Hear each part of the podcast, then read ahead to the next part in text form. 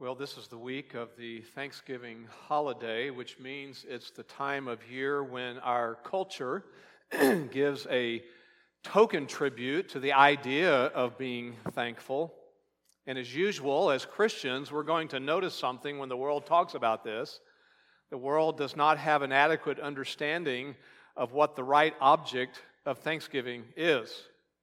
In other words, they, they tend to speak in just general terms of of being thankful. But as believers, we think differently about it.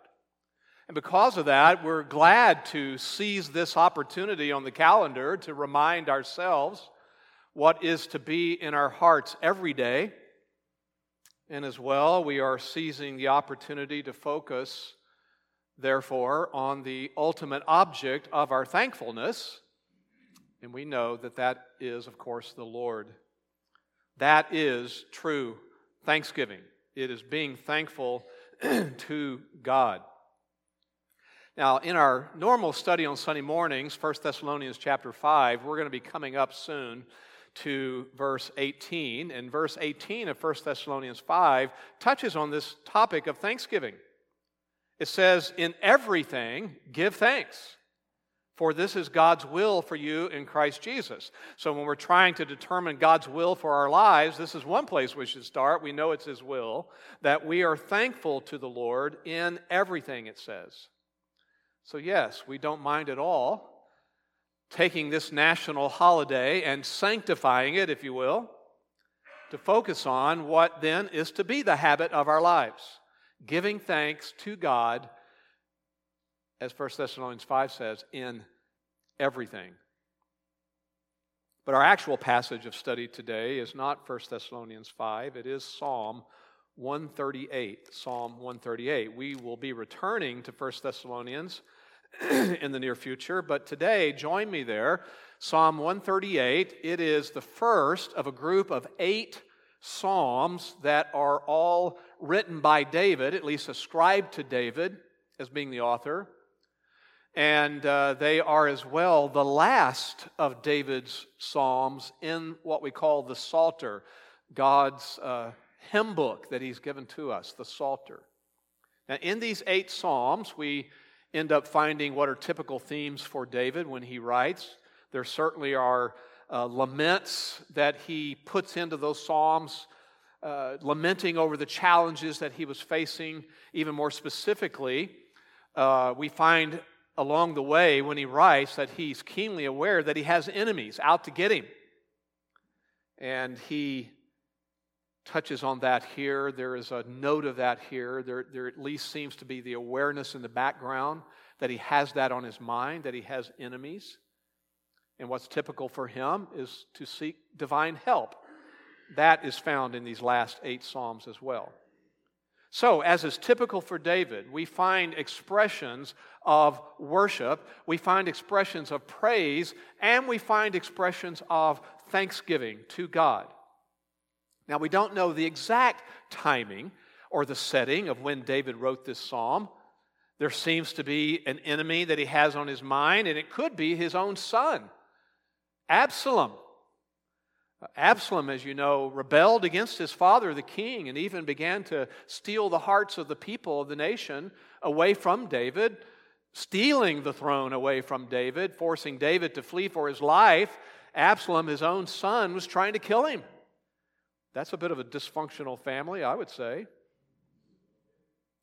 Regardless, David kept in mind something throughout his difficulties. He kept in mind a promise that God had given to him. It's found in 2 Samuel chapter 7, what we call the Davidic covenant. It's a promise that God made to David of a kingdom. There would be a kingdom of his, of David's, that would endure, regardless of what else was going on. There would be a kingdom who would even come to be reigned by a future king who would be one of his descendants, the Messiah. So, no doubt, that promise gave him encouragement. The awareness of that promise, regardless of what the enemies were doing, helped him, prompted him to be thankful to the Lord in his heart. Something else to note before we begin our study you may have a version, there's at least one version that in verses 1 and 2 and 4, instead of saying, I will give thanks, it says, I will praise or I will give praise. The Hebrew term, though, can be translated, I will give thanks. And in this psalm, that is the more precise way to translate it because this is a thanksgiving psalm. So it's appropriate for us to study it today. Now, we can divide Psalm 138 into three sections, and each one of these sections are expressing something about God, some truth about God, some blessing from God that the psalmist was thankful for. So, we're going to outline our study that way, and we're going to seek to make it personal to us as well. So, let's note three blessings from the Lord for which we need to be thankful.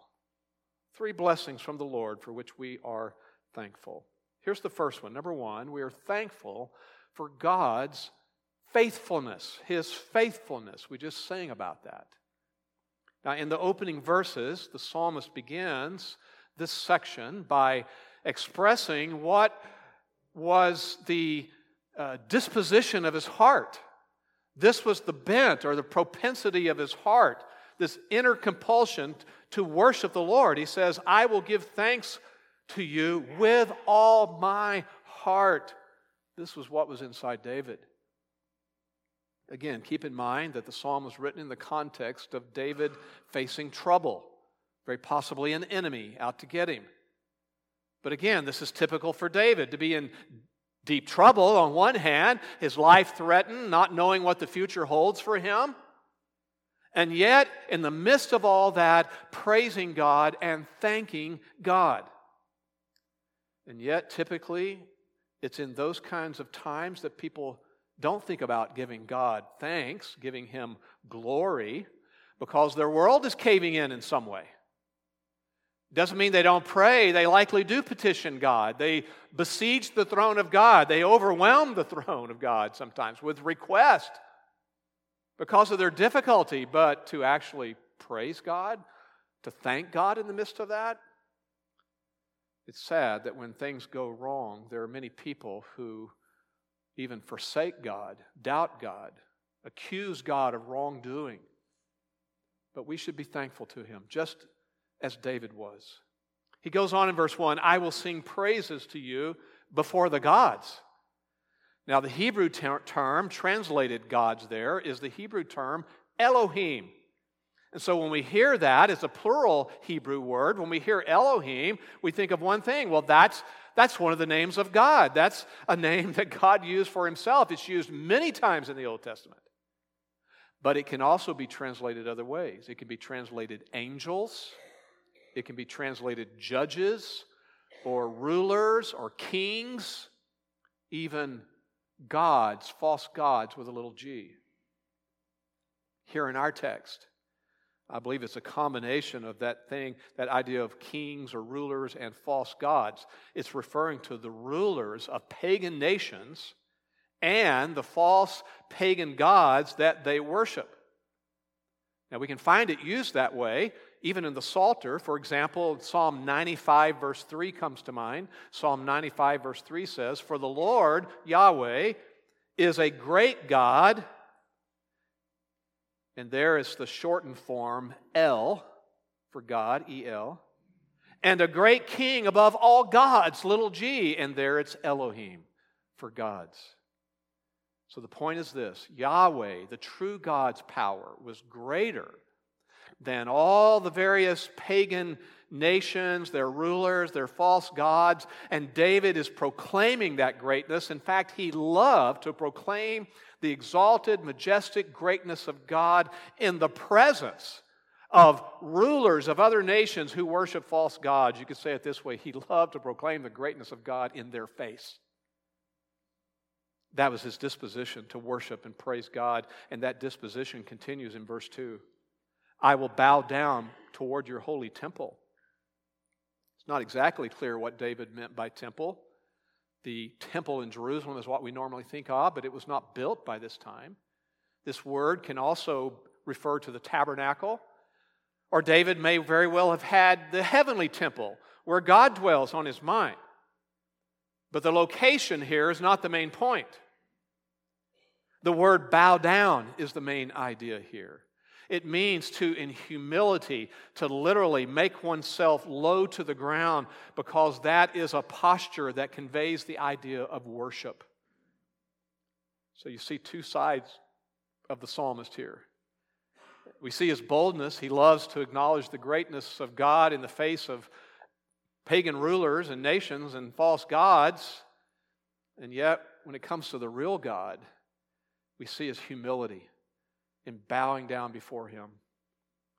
But he goes on because in this humility, he expresses something more specific about his worship and what he was praising God and thanking God for.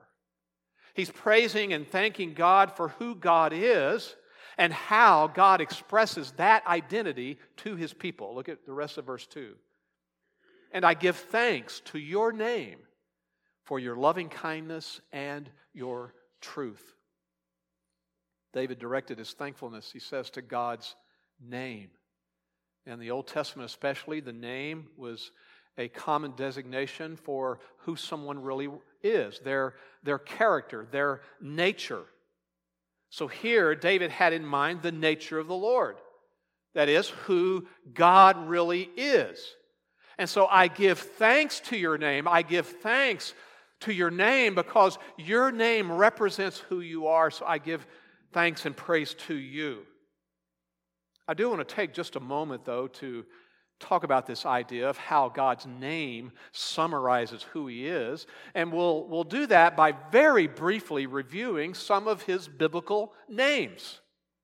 For example, Elohim, I've already mentioned, it can be translated judges and rulers and false gods and so forth, but it is a recurring name for God in Scripture, used many, many times. It's the one that conjures up the reality that He's the omniscient God, the omnipresent God, the uh, om- omnipotent God who is the creator of all things. He's the sustainer of all things in the universe. Just think about it. Every single molecule in every galaxy, God is the creator of that, Elohim. That name points to that, and that's why it's used in the very first verse of the Bible, Genesis 1, verse 1. In the beginning, God, Elohim. In the beginning, Elohim did what? Elohim created the heavens and the earth. Of course, there's Yahweh. Many times it's spoken as Yehovah or Jehovah. It's Yahweh. That is a very personal name of God. It's used around 6,000 times in the Old Testament. It's the I am of the Old Testament. It's the name that prompts thoughts about his timelessness, no beginning, no end. And it's the name that he used specifically to spell out his covenant relationship with his nation, chosen nation Israel.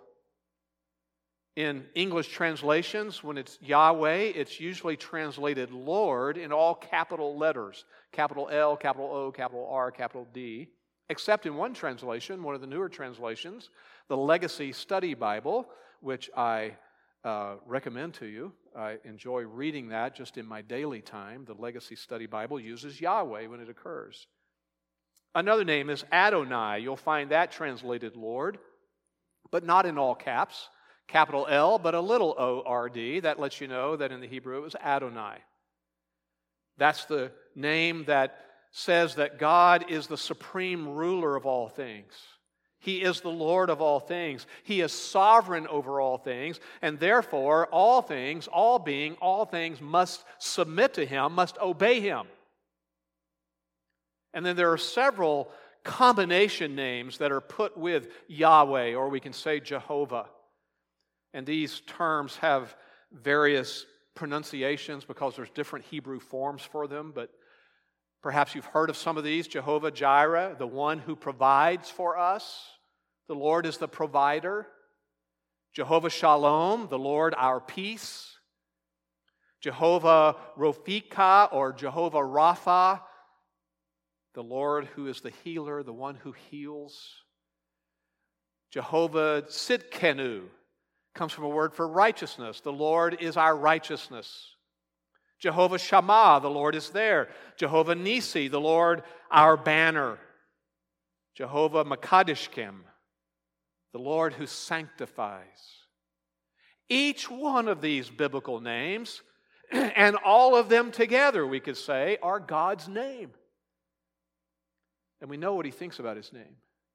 He jealously guards his name. He does not permit lowly human beings to take his name in vain. So, back to our verse.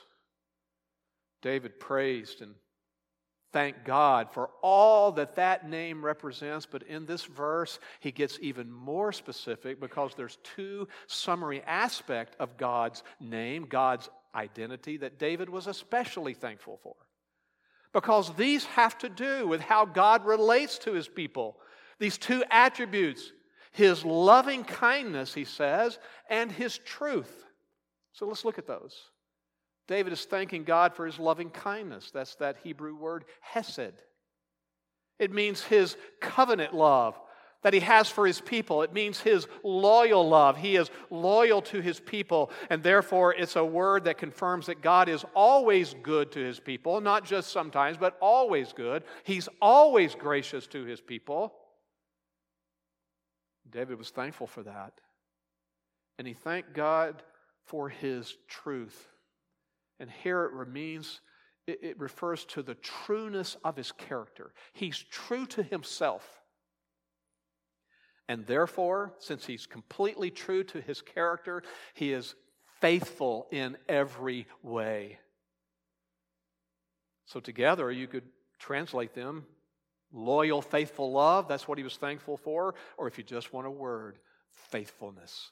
Faithfulness. Great is your faithfulness.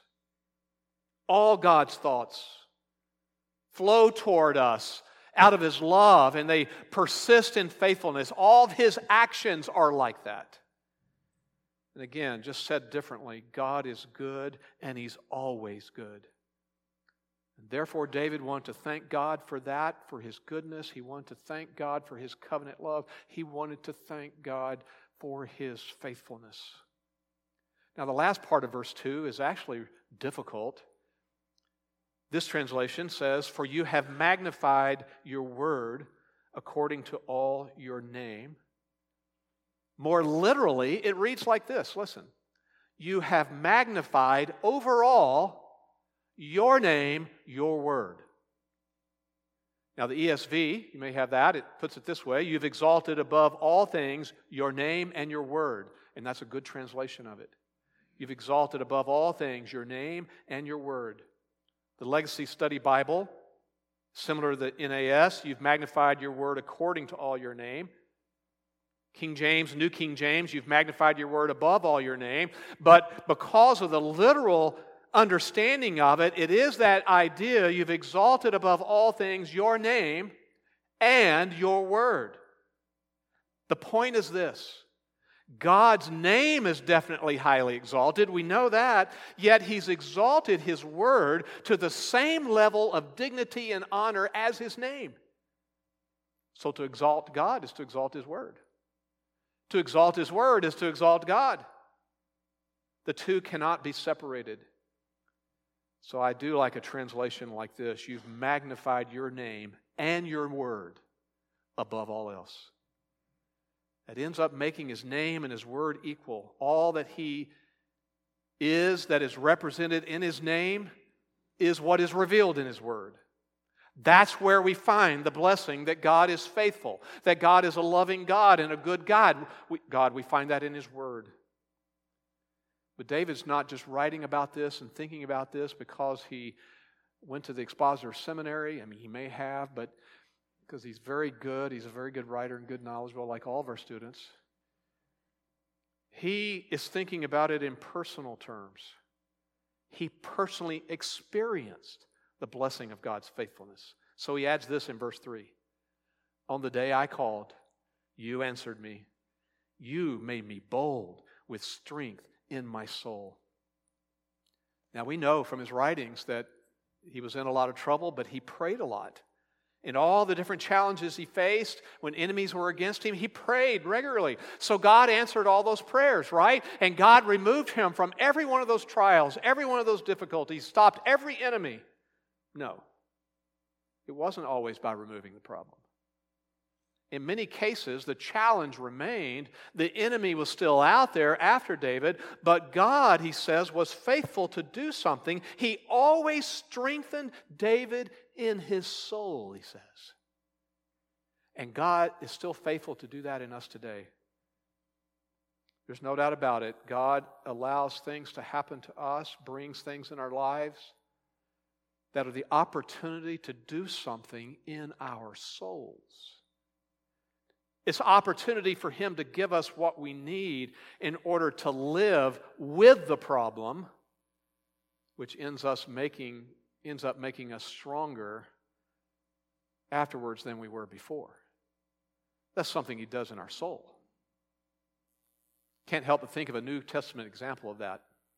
The Apostle Paul experienced the same kind of help. In 2 Corinthians 12, he writes about this problem he faced called a thorn. A thorn in his flesh. People have tried to say it's different things, but if you just take the language that he uses and how it's used elsewhere, the thorn was likely an individual in his life. Someone motivated and empowered by Satan to cause Paul much grief in his life. It was Paul's habit, just like David's, to pray. And he says there in 2 Corinthians 12 that on three separate occasions he prayed that God would, would remove this problem out of his life. And scripture goes on to tell us there, as Paul writes about it, that in all three of those occasions, God's answer back to David, Paul, was no. Instead, God said Paul to something like this I'm going to give you grace in the midst of this problem. And thus, I'm going to enable you, because of what I do in your soul, I'm going to enable you to live with this thing for my glory. And Paul realized the significance of that strengthening in his soul by God's grace, and therefore he wrote this at the end of that little story 2 Corinthians 12, verse 10. Therefore, because God strengthened him in his soul, therefore I am well content with weaknesses, insults, distresses, persecutions, difficulties. Five words that summarize any kind of trial you could ever have. I'm content in any one of those for Christ's sake because I've learned that when I'm weak in those things, that's when I'm actually strong. Strong how? In his soul. You know, Paul wrote that in 2 Corinthians, but he also wrote something else in 1 Corinthians chapter 10 verse 13. And it looks to me like he was experiencing in 2 Corinthians what he wrote about in 1 Corinthians. 1 Corinthians 10:13 No temptation, no trial, no testing has overtaken you but such as is common to man. Other people are going through things. Similar things. And God is faithful who will not allow you to be tempted, tested beyond what you're able. There's a governor that he puts on your trials. But with that temptation or that testing, will provide the way of escape. Praise God. Yeah, but the verse goes on, has a comma. Provide the way of escape. And here's how he defines escape so that you will be able to endure it. What he's saying is, God will give you strength in your soul so that you escape from the problem that way, from the burden of the problem, the anxiety of the problem, so that you're able to endure it. God was faithful to Paul like that during his trials. And back to our text, that had been David's experience as well. God had repeatedly displayed his steadfast, enduring love to him. Over and over again, David saw that God was a faithful God, and so he was thankful for that. And we too should be thankful for everything that God is, everything that his name represents, and how he relates to us through his goodness, through his faithfulness to us. And we learn all about that in his word as well, and we're thankful for that. But all that The blessing of God's faithfulness is connected to this second companion blessing that prompts our thankfulness. Number two, thankful for God's condescension. Thankful for God's condescension. I hope I spelled it right. Probably should have spell checked these before I give them to you. If not, just fix it. It's this that makes it possible for us to know the first one. To know God as a faithful God is only because God con- condescends to us. Now, we're going to see that, but before he clearly expresses this, the author first focuses, just for a moment, in two verses, four and five, on a prophecy concerning the nations. David is speaking prophetically here. Verse 4 All the kings of the earth will give thanks to you, O Lord, when they've heard the works of your mouth, and they will sing of the ways of the Lord, for great is the glory of the Lord. Wow, that's exciting. David, speaking prophetically, believed this was going to happen. All the kings the world over should and would acknowledge this great and faithful God. It is going to happen.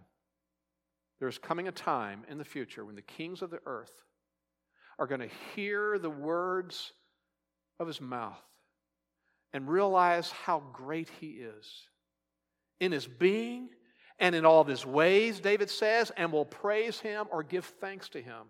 That day hasn't come yet, it's on its way. We don't know when. It's really in two different kinds of stages. Certainly, during the Lord's millennial kingdom, there will be kings in line with wanting to do his will. There will be other kings come on the scene, though, along the way. But some will give him praise. The Lord controlling his millennial kingdom, the boundaries of the nations redrawn, war a thing of the past, sin kept down with an iron rod. But even past that, in eternity, all the kings of the earth then will bring their splendor, it says in Revelation, bring their splendor into the New Jerusalem. Listen to Revelation 21, verses 22 and 24. I saw no temple, thinking of eternity, the New Jerusalem, the new heavens, new earth. For the Lord God, the Almighty, and the Lamb are its temple. And the city, the New Jerusalem, has no need of the sun or the moon to shine on it, because the glory of God has illuminated it and its, its lamp is the Lamb. I mean, just the presence of God is going to illumine the New Jerusalem. But verse 24 the nations will walk by its light, and the kings of the earth, there'll be kings on the earth, the new earth, and they'll bring their glory into it. All in a united way, praising God and giving Him thanks. Not only that, look at our verse again. It says that they're even going to sing kings of the earth, singing the glory of God as they get together. Kings do that now, rulers get together. I've watched little snippets of United Nations sort of in operation. Rulers of the world in conference, you know what I've never seen? Seen? Them all singing together about the glory of God. I haven't seen that. I don't see them praying or anything. I mean, they meet, our president meets with various other rulers. They talk about some sort of crisis, some sort of economic problem that they've got to figure out, or and at some point they just end up quarreling and disagreeing. That's the way it is now. But to think about this in the future, they're going to sing. I think Kyle's going to direct them. What a day of blessing that will be when the promised king will rule and he'll receive the glory he deserves as the highly exalted Lord of the universe. But, though David was confident that that was going to happen in the future, and as amazing as it was, there was something more amazing to him. Something that we do experience now, verse 6. For though the Lord is exalted, and he deserves all the kings doing that. Here's what's amazing he regards the lowly. I mean, the glory of the Lord certainly includes all of his works that he does and his truth, but here we see that his glory is expressed in another way in the experience of his people. His majesty and his greatness is displayed in what we can call condescending grace. And so we read that though he's high, he sees the lowly.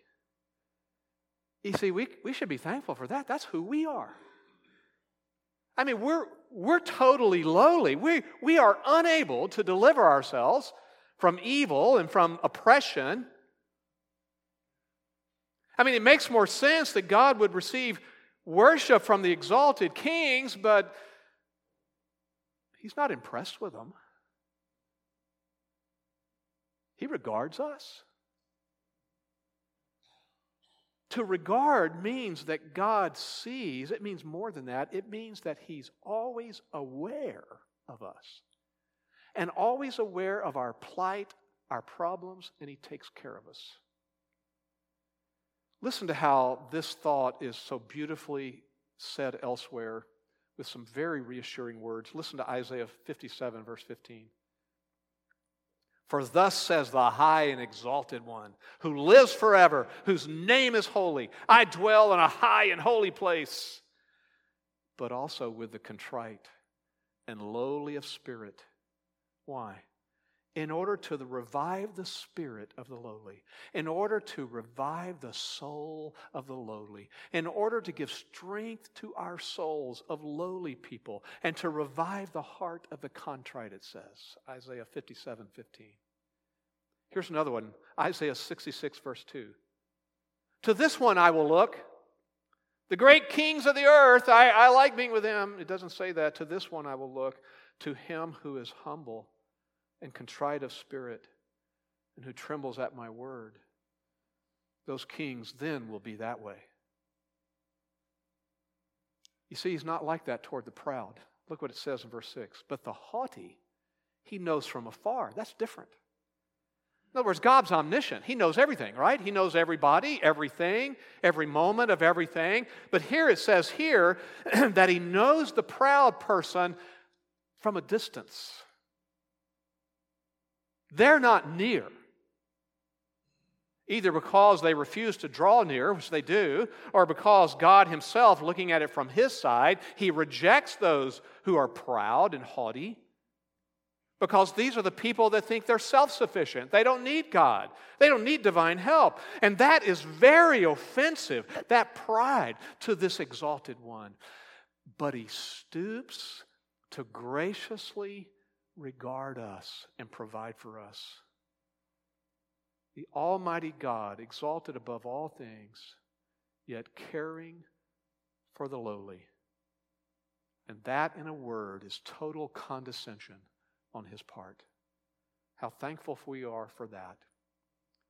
As we are for number three, thankful for God's purposes. And by purposes, I mean his will, his sovereign will that he's working out in our lives. Here's how he, David expresses it in verse 7 Though I walk in the midst of trouble, you will revive me. You will stretch forth your hand against the wrath of my enemies and your right hand will save me. Notice that David acknowledges what the course of his life is going to be. I mean, it's just the way it is. The course of my life, I'm going to keep walking in the midst of trouble, in situations where I'm again in trouble. He knows that because the life of a believer is not immune from adversities. But even there, in the midst of trouble, he's confident of something that the Lord is going to be there and the Lord is going to do what is right, the Lord is going to do what is just according to his perfect will. And he uses this anthropomorphism, this idea of assigning human characteristics to God, even uh, bodily parts at times, like the eyes of the Lord. He doesn't have real eyes. The Lord is spirit. God is spirit. He has no body. He has no real hand, but it's a way of speaking. He's going to stretch out his hand now, the stretching forth of God's hand is a well known Old Testament idea that's used many times for judgment. Now, you get a real literal picture of that, by the way, in that one scene in, in the days of Daniel. Remember the banquet, the great uh, banquet that proud uh, Belshazzar threw? You know, he was mocking the living God and uh, even uh, using all the sacred vessels of the temple for a drunken feast. I mean, it was quite a feast, a lot of revelry, but it's, it's a horrible scene of debauchery and vulgar mocking of God. And what happened suddenly? Remember that scene? That, I mean, there was an outstretched hand of God came in and began to move across the palace wall, writing this message that they couldn't read. It was symbolizing God's judgment on Belshazzar for his pride. I'm not saying that David's thinking about that per se or saw the hand of God that way. He's speaking symbolically. His point is that he was confident that God would, would deliver him one way or the other. Deliverance can come through God's direct intervention, certainly, but it also comes another way by God strengthening the psalmist, he says, or reviving him. You will revive me when you stretch out your hand against my enemies. Either way, God graciously condescends to provide what we need when we need it. So David had nothing to worry about. He saw his situation through the grid of God, what he knew about God.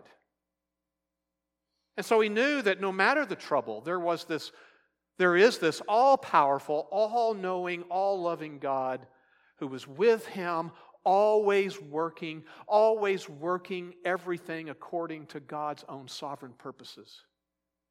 So in verse 8, he now looks beyond the immediate scene of his life and his enemies and his problems, in a sense, to a finished product that God was going to bring about. Verse 8 The Lord, Yahweh, will accomplish what concerns me. You see, we're confident of that. We're confident that God, when we think about it rightly, we're confident that God's not finished with his plans and purposes in our life yet. He's working. But we know something. We know he is going to finish them. Which for all of his people in the end is going to result from with in complete salvation, eternal salvation, complete deliverance from everything evil and every aspect of sin. What a thought that is. So when I read something like this, the Lord will accomplish what concerns me. That's an Old Testament version of something Paul wrote in Philippians chapter 1 verse 6. David must have been doing his quiet time in Philippians that morning, maybe. Don't send emails about that. Was, it was a joke. Philippians 1 6, here's what it says. Paul says, I'm confident of this very thing that he who began a good work in you will perfect it until the day of Christ Jesus. I mean, that is a great source of confidence, and it's an important reason for us being thankful. We know that God's sovereign purpose for our lives is going to be fulfilled. He's working in us, He's working on us, He's always working in us and on us. He's even using adverse circumstances to to perfect us, to accomplish some wonderful purpose He has in mind in, for us, some strengthening of our soul. In that sense, as one writer put it, the Lord is, is like the potter who works with the clay. The potter has to use pressure. He has to take the clay and push on it and, and mold it and turn it. And then when he gets it shaped a certain way, he puts it in heat. He puts it in an oven, a furnace. And he knows what he's doing. He knows how hot the furnace needs to be or not be. And he knows how long to leave it in there, but not too long and not too short and all that. And when he's done, there's a finished product and he puts it on, the, on display. That's what David is saying here. That's what God is doing with us. The divine potter. So it is the reality of what God is doing that prompted the psalmist then to repeat in verse 8 here, he repeats a refrain that you also find in Psalm 136 Your loving kindness, O Lord, is everlasting. Our ultimate assurance rests in something about God. Our ultimate assurance rests in the reality of God's faithful love for his people, as we said. We don't have any confidence in ourselves. We are weak, guilty sinners saved by grace. And apart from the perseverance of God, the persevering grace of God, we'd fall away and perish. So our confidence is in Him, the one who loves us, the one who gave Himself for us. And all that prompts this closing prayer now related to God's sovereign purpose in our lives. David says to God, Do it. Accomplish your purposes. He words it like this Do not forsake the works of your hands. Don't stop molding, God. Don't stop working. You see, His molding of us and His working in us and on us, it's a lifelong process. But the end result, we will be this eternal display of God's grace. So the fact is, each and every one of His purposes for the world in Christ will be accomplished. That is something we should want. That is something we should pray that He does. And it's something we should be consistently thankful for. Well, let me leave you with some important reminders then, prompted by this psalm. And obviously, I just I put down what it prompts me to remember. Here's reminder number one it's about worship. David is worshiping the Lord, praising the Lord, but worship includes thanksgiving. Never forget that. We think of worship as ascribing to God his attributes and praising him for being the great God he truly is, acknowledging that, praising him for it. And worship does mean all that. It means confessing his attributes, but we're reminded once again that it also includes thanking God for who he is and what he does. Second reminder the thanksgiving has an object it's God. We're not just thankful in a general way like the world. I'm just so thankful. Well, to whom? Well, I'm just, just thankful. No, we're, we have a lot to be thankful for, and we're thankful to God. So make that intentional this week. In this season, and according to 1 Thessalonians 5, every day, be intentional this week in thanking God for his faithfulness in your life. Be intentional to thank God that he's a condescending God and he has condescended to you, a lowly person to save and bless you. And be intentional to thank God this week for his perfect purposes that he is working out in your life. Reminder number three has to do with world missions. It is our duty. That's because of what I was just reminded about as I thought about this prophecy of the kings of the earth. Now, we know that we've come to understand who God is and who Christ is. We know that God has given Jesus a name which is above every name. And we know that Philippians says, yes, everyone in heaven and on earth is going to acknowledge that one day. So we're so grateful that we acknowledge it now. And in a sense, David is saying, even the kings of the earth is going to acknowledge that someday and give praise to God. So it made me think about the fact that we need to keep a a focus on world missions all the time in our hearts. The kings of the earth, other nations, pagan nations. We, we tend to think of other nations sometimes only as our enemies. They're a mission field.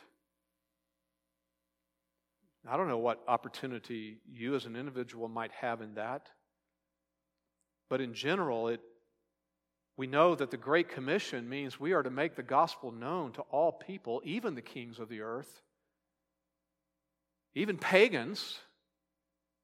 So it does point to our responsibility to do one of two things either as an individual to go into the world as a missionary, we have sent some out of our congregation to do that, or to be involved here in sending others out to the world. And of course, it's not just the other cultures out there either that need to hear the gospel. Our own nation does. Our own leaders need to hear Christ. What a conundrum we play we face once again with an election in the future.